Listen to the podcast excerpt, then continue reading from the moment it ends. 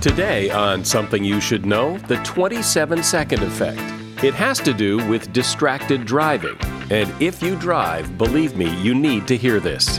Also, one of my favorite people when it comes to living a life filled with happiness. He'll discuss what happiness is and isn't and how to find it. The greatest happiness you will find at the end of the day will be with connecting with people, by caring for people, and by creating something interesting. Plus, why talking about money and planning how to spend it is so difficult, and how to get really good with money. We think it's about spreadsheets and calculators, but it turns out that we also have to mix in there this idea that it's emotional, right? Like it's fears and dreams and worries. And if you want to create more time for yourself, I have a few simple steps that can open up untold hours. All this today on Something You Should Know. If you have to hire someone, what's the best way? Referrals? Well, maybe that could work. But just because somebody knows somebody who knows you doesn't necessarily mean they're qualified. Or you could pull out that file of random resumes that came in during the last six months. Maybe there's somebody in there. Maybe. Now, I, if you're hiring, you need Indeed. Indeed is your matching and hiring platform with over 350 million global monthly visitors according to Indeed data, and a matching engine that helps you find quality candidates fast. As a business owner, I've found that hiring the right people, well, there's just nothing more important. Don't leave it to chance or a referral or a random resume. Use Indeed. In the minute I've been talking to you, 23 hires were made on Indeed, according to Indeed data worldwide. Indeed's matching engine is constantly learning from your preferences. So the more you use Indeed, the better it gets. And listeners of this show will get a $75 sponsored job credit to get your jobs more visibility at indeed.com slash something. Just go to indeed.com slash something right now and support this show by saying you heard about Indeed on something you should know. Indeed.com slash something. Terms and conditions apply. Need to hire? Oh, you need Indeed. Something you should know. Fascinating intel, the world's top experts, and practical advice you can use in your life. Today, Something You Should Know with Mike Carruthers. Hi, and welcome to this week's weekend episode of Something You Should Know. And I want to start today by talking about the 27 second effect. And this is really important when it comes to distracted driving. Everyone's been told for a long time now that you shouldn't text and drive, you shouldn't talk on the phone and drive, maybe you shouldn't even eat or drink when you drive because that is distracting you from your driving. Well, research sponsored by the AAA Foundation for Traffic Safety shows that the distraction time lasts longer than the distraction itself, up to 27 seconds longer. In other words, you may think it's safe to send that text while you're stopped at a red light but the mental distraction that you get from composing and typing and sending the text will likely persist even after the light turns green. And that's because it takes your brain time to get back into the game of driving.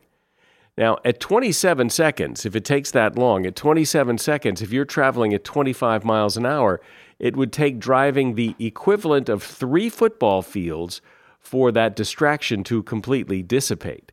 And they even tested to see if you could improve this over time. And it turns out that you, you cannot practice away the distraction time. So figure 27 seconds after the distraction is over before you're really back in the game. And that is something you should know.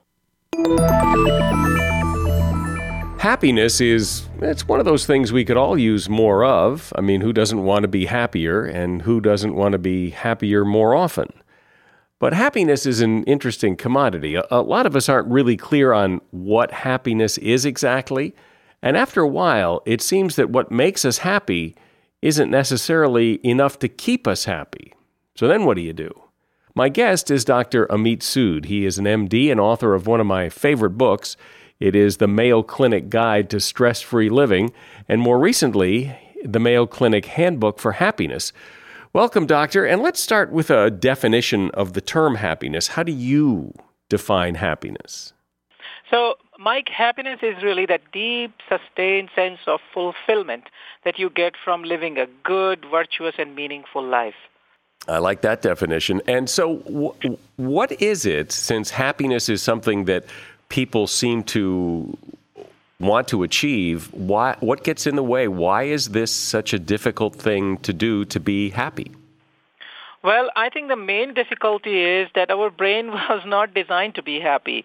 Uh, we evolved during a time when our brain was obsessed with survival and safety, and now we have asked this brain to deliver peace and happiness. And brain was inherently not designed for that. And that is why we struggle with finding happiness, and when we chase things that we believe will give us happiness, they don't. Uh, we we chase material pleasures, we chase success, we we chase fame, and all those things last for a very very short period of time. Uh, there are some specific neural predispositions that are ingrained within our brain which steal away happiness, like we discount the good, we inflate the bad, we spend so much time mind, mind wandering, we compare ourselves with others, and many more. Yikes, it's a wonder anybody's happy ever. Yeah, so we find moments of happiness. Uh, we, you know, that sustained sense of joy uh, that you get. Uh, you, you, you know, it's it's like when you're when you're hungry, you can uh, you can eat sugar to satisfy your hunger, and that satisfaction will la- will last for a very short period of time. But if you feed someone uh, while you're fulfill- while you're filling your own, uh, so satisfying your own hunger, then that will give you the greatest happiness. So, uh, so there, there are different levels of happiness. Having a good, delicious ice cream will make you transiently happy. Eating an ice cream that is made specially for you with with mango crumbs and pineapple chunks, you know, that your grandma made for you, will make you feel delighted. But the greatest joy will come when you feed someone who is hungry. So this altruism, selflessness, which connects us with others, is what gives us true, authentic happiness. Well, and we've heard that, and there's I, I, know there's been quite a lot of work done on you know the, the, the benefits of giving and helping others and the helper's high and all of that, but um, it, that's usually not where people go looking for it. No, instinctively we are still into survival and safety mode, so we try to uh, collect different forms of energy. So we try to collect money and resources and fame and you know all of that, which we believe will give us sustain happiness, but we have this phenomena uh, which is ingrained within us, which we call, which is called hedonic adaptation. That uh, anything good in our life we adapt very quickly to. So it's like, honey, I love you, but now please change. And so we get used to the goodness of our partners and of all the good things in our life, and that is why you see a lot of a uh, lot of people who are very very successful, very very wealthy, may be very miserable at the same time. Yeah, and uh, I've heard I've heard people say that you know pe- people it would help if people understood the difference between happiness and pleasure. That ha- that pleasure is more like that ice cream you just described. It comes, it goes, and happiness is, as you say, more of a sustained sense. Exactly. So uh, I think when we are uh, th- when our mind is thinking about happiness, it is thinking about pleasure. It is seeking pleasure. So there is a difference between wanting and liking. So uh, so this there's this pleasure trap. It just makes us seek, seek, but never gives us uh, the true deep pleasure. It promises a lot, but under delivers. And, and that is why you need a little bit of research, a little bit of perspective from those who are really looking at this from a deeper deeper level. So they help. They what they advise us is that true happiness is through connecting, connecting with others, through caring, and through comforting and creating. Even creative activities can also give you lasting happiness, particularly if they are uh, geared towards something good uh, for others. If, however, as you say, our brains are in survival mode and that we, we're not born to seek pleasure or happiness, that how do you even start to head down the right road when your brain is pulling you down the wrong road? The, the good thing, uh, Mikey, the good news is that we have pathways for both. We have uh, the reptile within us uh, that is seeking short-term gratification that pulls us in, in one direction, but we also have a mature, wise being within us. So we have two consultants within us, and one takes us towards short-term gratification. The other one takes us towards true, authentic happiness. We all come with the software installed. installed. We just have to go and activate it. So once you recognize that, okay, these are my two predispositions, and I have to actively engage the higher being within me that focuses on gratitude and compassion and acceptance and higher meaning and forgiveness. When you do that, then that becomes your default mechanism and you have really created a new you. And how how hard a process is this? I mean, how long does it take? How much, you know, very concentrated effort or is it more of a shift in attitude? Well, it, it, it's like it's like filing tax returns. So if I have to file my own tax return, it'll be much more difficult. But if I take the help of an expert, it'll become significantly easier. Uh, so if you try on your own to seek happiness, uh, you will find it eventually. It may take a little longer time. You may have some stumbles and uh, you know learn a few lessons. Uh, uh, my suggestion is if you can uh, seek help uh, or if you can at least learn from others who have been working hard uh, in understanding this process, then they might be able to give you a pearl or two, or two that might make your journey shorter and more enjoyable and might help you reach there faster. It seems, though, that there are some people that I can think of in my life who, you know, if, if their life all of a sudden was happy, they'd be miserable because they, they need the they need the drama, they need the trouble, they need the conflict that that they that seems to be their fuel and that happiness is is not something that they maybe they don't even look for it. Well, sometimes uh, you know if you have not tasted the, uh, the the ripest fruit or the most delicious fruit, then you don't know how how its taste is like. So I many times see patients when they have recovered from their their episode of depression or, or, or a bad sort of phase in life, they say I I didn't even realize how how how miserable I was at that time. So sometimes they are not in touch with their emotions. Uh, so that is one part. A lot of people actually also need novelty. They need new and different and change to keep them excited. And, and a little bit of dose of that is fine.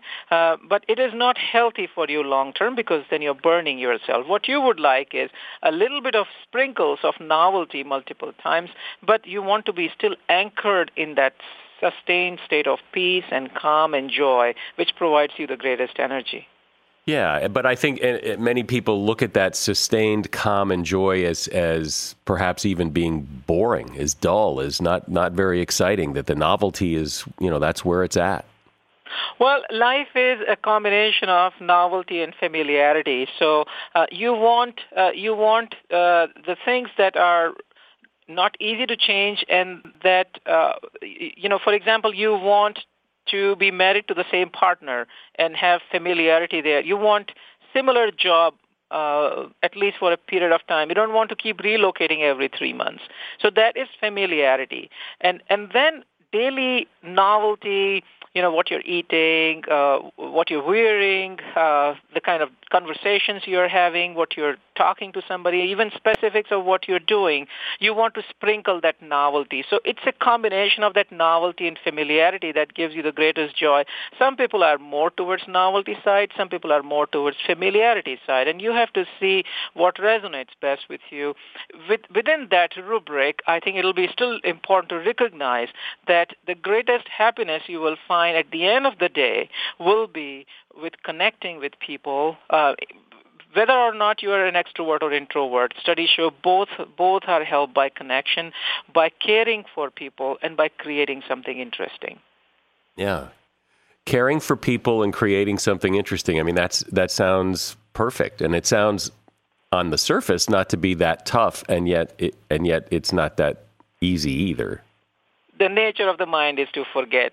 So, uh, so you you make all kinds of wonderful intentions when you start your day in the morning, and by the time you're driving, and the first person who cuts you off the road, and and you you've you've lost your patience, and maybe you've uh, you, you've uh, sprinkled a few curse words there under your breath. So, mind forgets. Uh, there is something called recency bias. Uh, so whatever is happening right now, what is in front of my eyes, actually has greater impact than what I might have thought, you know, uh, uh hours ago. So those are those are there are several such predispositions that derail us and that is why you you want to practice you want to work hard. It's like a tree doesn't make roots the night of the storm. That a tree has to make preparations for the storm. Similarly you have to make a little bit of commitment and when you do that it becomes incrementally easier. You build capacity and that is how you grow so I'm driving in my car listening to you thinking, well, this sounds good, but like, I don't even know where to begin. I don't know where to start. I don't know what to do. I mean, do I call somebody? Do I go volunteer? Do I, you know, what, where do you even start down this road? The first step is, is, is becoming self-aware, uh, and that is get your feet wet. And there we talk about brain and mind and stress and resilience and how brain generates stress. The next step is training your attention, uh, which is uh, becoming more present in wherever you are. Uh, a few examples like when you wake up in the morning, think about three or five people you're grateful for. When you reach home at the end of the day, for the first three minutes, do not choose not to improve anybody and just appreciate your family as they are and, and try to creatively praise them. And there are such some other such sprinkles of intentionality through better in, uh, attention. The next step is to align your thinking with some of the principles that increase happiness. And we have five principles, gratitude, compassion, acceptance, meaning, and forgiveness. And the way we have sprinkled them is we have a theme for each day. So Monday's theme is gratitude, Tuesday's compassion, Wednesday's acceptance, Thursday's is meaning, Friday forgiveness. We have two more steps. The next step is to develop a mind body practice and finally make one change in your life. But the first three steps that I've shared with you, step zero, becoming self-aware, step two, better attention, step two, emotional resilience, are what all what you will need to really create a transform, transformative change in life. We have tested this in multiple research studies and found this to be convincingly helpful. Let me ask you this. Do you think that people are searching for happiness, they, they just search for it in the wrong way, or are people not searching for happiness? People are absolutely they are searching for happiness, but sometimes they may not know exactly where to look. Happiness, no matter how you look at it, is is very beneficial for us individually, uh, societally. Uh, you know, when you add, uh, what research shows is when you add life to your years, you add years to your life. So if you're happier, you live longer. If you're happier, your genetic expression is better. You have less inflammatory markers in your blood. Your vagal tone is better. Your health behaviors are better. You have lower risk of uh, coronary artery disease. You have better relationships. And when you are happy, others around you are happy. One of the best ways to help others is to be happy yourself. Uh, so, uh, so people are, I mean, at, at the core, we are searching for peace and happiness. Sometimes we don't know it, and sometimes we search in the wrong place because we have we have these two consultants. Our limbic brain is taking us towards evolutionarily older survival, safety, short-term gratification. What we need to do is, as the top species on this planet, perhaps in this universe, I don't know, um, but as the top species on this planet, we need to systematically activate the higher cortical part of the brain, be more focused through self-awareness, through better attention, and through emotional resilience. And when we do that, I have no doubt we will find happiness. We have tested this in multiple research studies and uh, found this to be consistently helpful. Uh, if you were to put in one line, uh, we help people find happiness through kindness, through kindness to self and through kindness to others. And I believe that'll not only make an individual happier, it'll make his or her family happy, it'll make our society happy, it'll make planet Earth a better place where the kids will be raised by happier parents. Well, can't, can't ask for much more than that. Dr. Amit Sood is author of the Mayo Clinic Handbook for Happiness. There's a link to his book and to his website on the show notes page for this episode of the podcast, which is located on our website, somethingyoushouldknow.net. Still to come, some great advice on how to take control of your financial life and how to find more time to do more things in your day. As a listener to something you should know, I can only assume that you are someone who likes to learn about new and interesting things and bring more knowledge to work for you in your everyday life. I mean, that's kind of what something you should know is all about. And so I want to invite you to listen to another podcast called TED Talks Daily. Now, you know about TED Talks, right? Many of the guests on Something You Should Know have done TED Talks. Well, you see, TED Talks Daily is a podcast that brings you a new TED Talk every weekday in less than 15 minutes. Join host Elise Hu. She goes beyond the headlines so you can hear about the big ideas shaping our future. Learn about things like sustainable fashion, embracing your entrepreneurial spirit, the future of robotics, and so much more. Like I said, if you like this podcast, something you should know, I'm pretty sure you're going to like TED Talks Daily. And you get TED Talks Daily wherever you get your podcasts. On the surface, you'd think money should should be a pretty easy thing to handle. I mean, money comes in, money goes out. You just have to figure out how to keep more of it coming in than going out, and you, you should be good. But obviously, it's more complicated than that. It is a big reason that couples fight. And it's just one of those important life topics that seems to cause a lot of trouble for individuals, couples, and families. To the rescue is Carl Richards. Carl is a certified financial planner, a contributor to the New York Times, and author of several books on the subject of money and finance. Most recently, his book is The One Page Financial Plan. So, Carl, what's your take on why people have so much trouble handling their money, spending, saving, investing? What's the problem?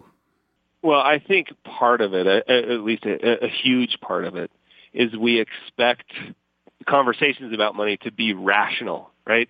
We think it's about spreadsheets and calculators. And that, that brings its own set of anxiety, but it turns out that we also have to mix in there this idea that it's emotional, right? Like it's fears and dreams and worries. So when you mix like spreadsheets, calculators, our fear of numbers, plus emotion in this like potent cocktail, right? That's why I think people just sort of throw their hands up and say, "I don't know, geez, every time I touch that thing, it's like an electric fence. I don't want to touch it anymore." Right. So then, so then we have people like you and other financial planners we go to, or we read Money Magazine, and you know, and, and that just makes things often more confusing. Or we just abdicate and say, "Here, you do it." Yeah, I mean, it doesn't. I mean, it certainly doesn't help that the the amount of noise, you know, that parading, masquerading itself as advice out there about what you should do with your money has never been, you know, never been louder in terms of the noise levels. And so it's really hard for us to sort through it. We think just because somebody's on, you know, one of the financial pornography networks that they, that we should just run out and take their advice and do it, which would be a little bit like filling a prescription from some guy that we ran into in the parking garage just because he had a white lab coat on, right? Like those people don't know us. So it, it, it doesn't make it any easier. This this sort of explosion of noise and choice has made it more challenging for sure. Yeah, and I've always been I've always found it funny that you know you'll read a, a, a money magazine issue and it'll tell you the top five mutual funds, and then the next month they'll tell you the new top five mutual. Well, what happened to the last five top mutual funds? And now I got to move my money from the last five to this five. I mean, it's it's it, it's just it's just crazy. It's just nuts. I mean, it's there's so many choices. Yeah, it's so here here I think is the important point, right? That if you think about the analogy with the doctor. Right? You would never, if you were walking down the street in your hometown and somebody who happened to have on a white coat that went down to about their knees walked up to you and handed you a piece of paper that looked like a prescription, and you would walk and you walk into the pharmacy, who are also scary people, and you hand them this piece of paper, and they hand you some pills that you don't even understand, and you sign some documents that say you won't sue anybody if you die, and you take them. Right? Like you would never do that. And so, I think part of the problem is we are running around filling prescriptions left and right with our investment decisions without ever taking the time to diagnose thoroughly. And so that's what you do is you stop.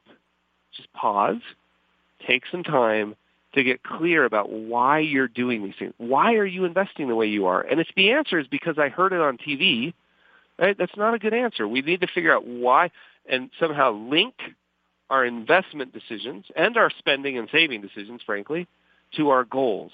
And that requires you to be clear about your goals. So that may be where you start, is getting clear about your goals. And what do they look like? What is what does it mean to have a financial goal? I think that a lot of people just have this sense that you know I want to save enough money so I can retire and have enough to you know buy food and pay my rent. And eh, but other than that, what what's a financial goal look like? Yeah, well, I, I think the first thing we need to do is establish, sort of let a little secret out of the bag. And the secret is that, that goals are nothing more than guesses. And I, and I use that word on purpose because often we feel this anxiety around goals because we're trying to get, we're trying to predict with some sense of precision what our utility bills are going to be 27 years from now, right? and what day we're going to die because of course you got to know that to build a financial plan so so this false sense of precision that we feel and has actually been sort of paraded around by the traditional financial services industry often uh, let's let go of that for a minute. Let's just call it guessing right? We'll call it guesswork. So we're going to make the best guess we can. Like i think i'd like to in 15 years i'd like to slow down a bit at this job and and teach part time at the university. You know i think that that's a goal. And then we say to ourselves, all right, what would it take for that to happen? Well, I think I would need about this much in income, right? And I'd, I'd need to have this much in savings in order to meet those goals. Now that calculating that number can get a little complex, but it's not it's not like there aren't plenty of calculators online or really good advisors or a financial planner to help you.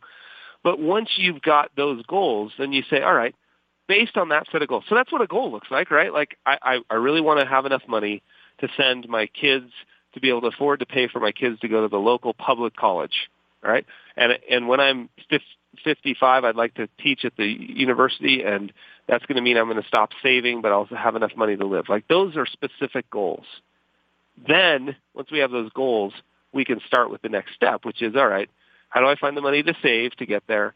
And the money I already have saved, how should it be invested to give me the greatest shot at hitting those goals?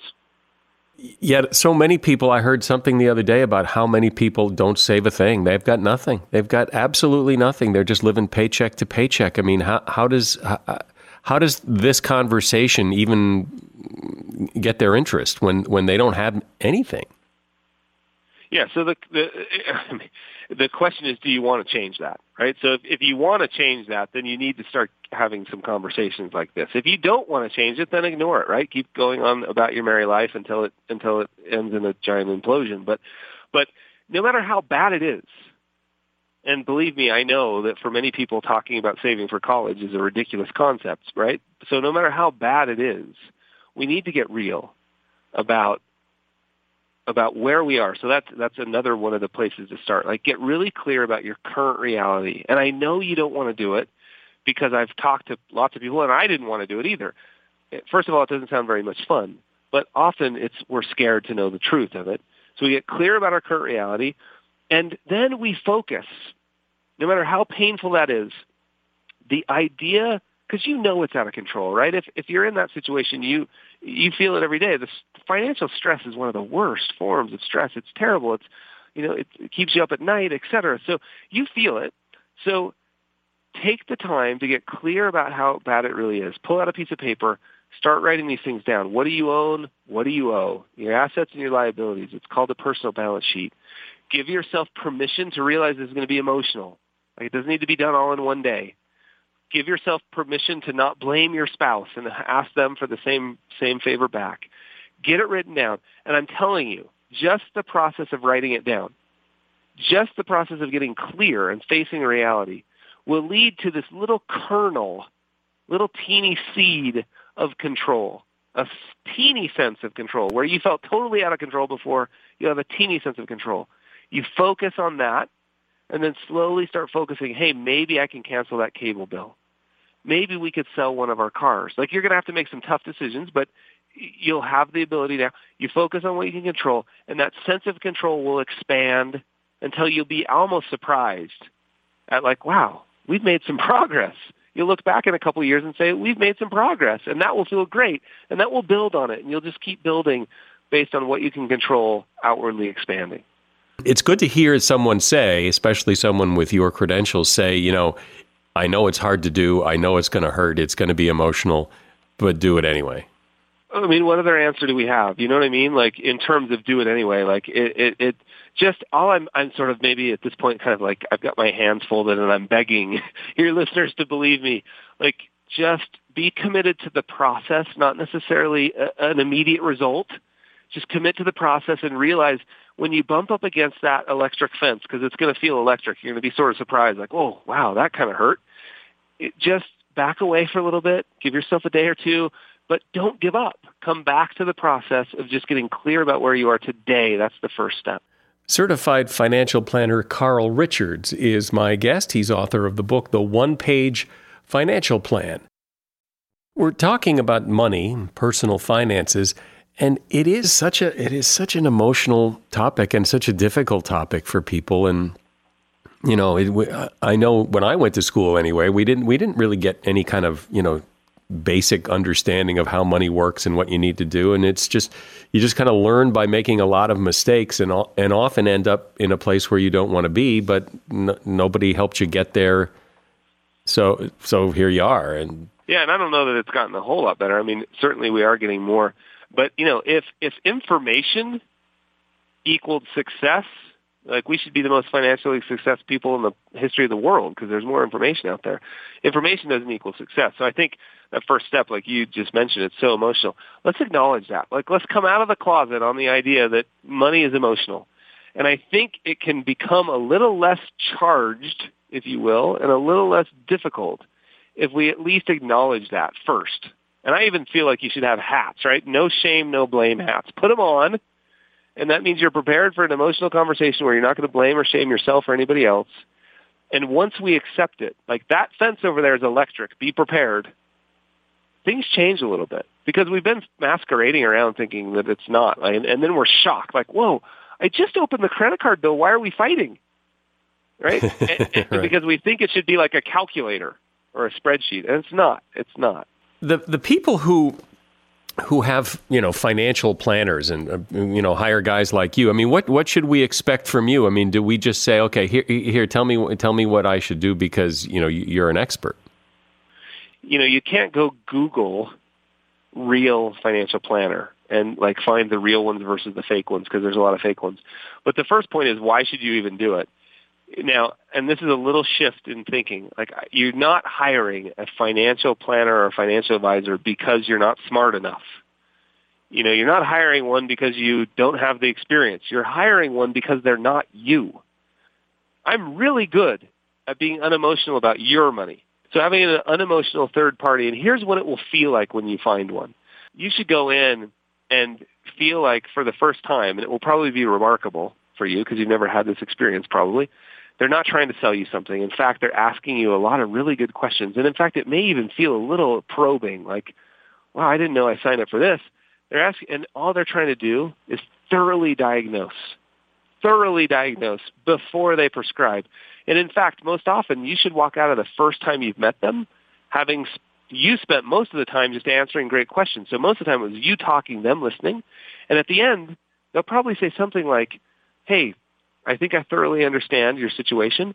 Give us a, you know, whatever, a week, it's two weeks, three days to put together a plan for you and come back and we'll present it. And you'll walk to your car and you'll think, that person didn't even try to sell me anything. That's a sign that you're on the right track. Why not though just put your money in the market and leave it there and you know just put it in an index fund and you know leave it there. Leave it there. Uh, if you can do that, that's exactly what you should do. well, Here's the dilemma. Most people don't. Right? That that's the dilemma. Like that's oh, that's way too simple. There's no way I can do that. And even even if you get them to do it, because I've been trying that for 20 years. I've been trying to tell people it's not that hard. Do it yourself. Here's the problem. A great uh, uh an index fund, a low cost diversified portfolio of something like index funds, which I think is exactly the right answer. Um, was down 20 or 30 or maybe even 40% in 2009. Guess what? It's going to be down again 20 or 30 or maybe even 40% sometime in the future. And when that happens, you get one shot. Like you bail out in 2009, right? You've probably blown a decade of returns, right?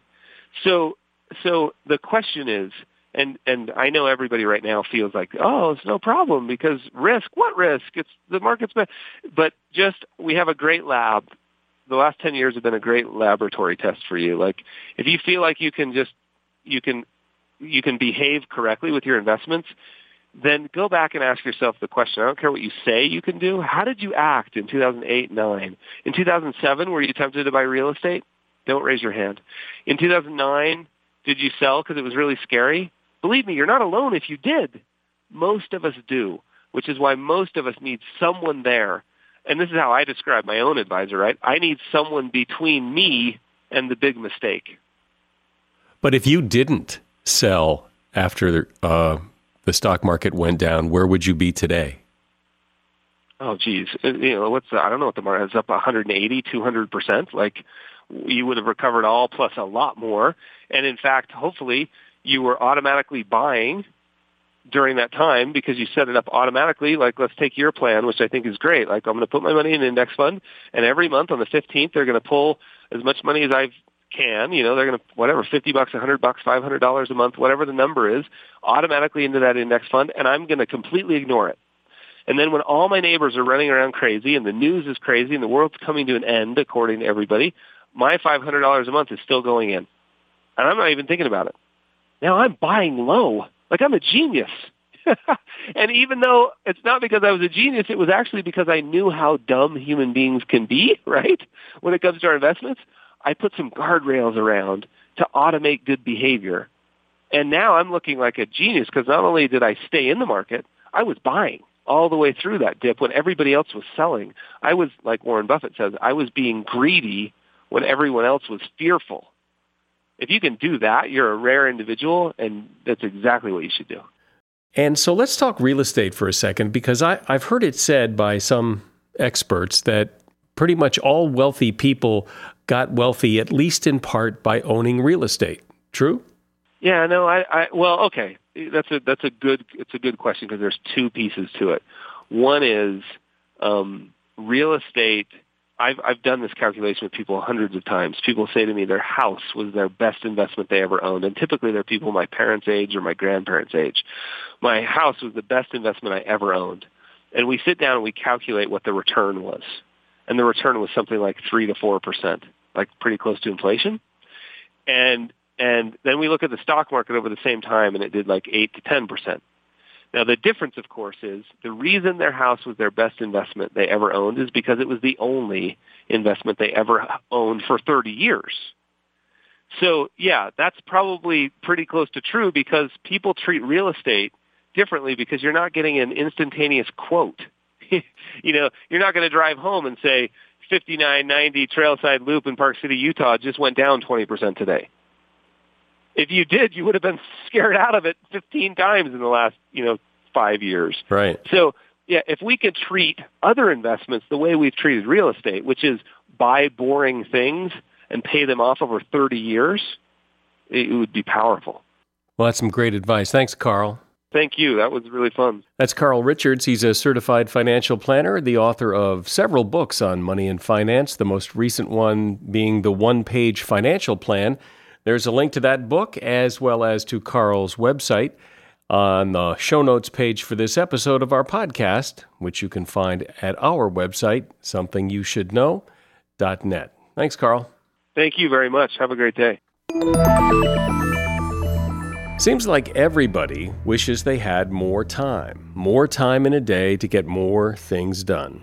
Well, a while back, Men's Health magazine put together some time management experts, and here are their top tips that they came up with that will give you more time in your day. And the first thing is to turn off the TV. Every one of these time management experts agreed that this is a huge time waster. If you limit your viewing, you will save hours, not minutes, hours every day. Limit email exposure. Don't stop what you're doing every time a new email pops in. While it would be great to check them once or twice a day, most people just don't have the discipline, but at least make it once every half hour. Make a weekly plan. Any plan is better than no plan at all. If you lay out your week on paper, you'll stay more focused and on task. Get up earlier. Just getting up 15 minutes earlier than usual will give you a huge jumpstart on the day. And finally, make your bed. People who make their bed already have one significant accomplishment done before breakfast, and that starts you on a more disciplined day. Remember to subscribe to this podcast. It's free, doesn't cost a thing. You just hit the subscribe button on whatever platform you listen to, and then the episodes come automatically to your device. I'm Mike Carruthers. Thanks for listening today to Something You Should Know.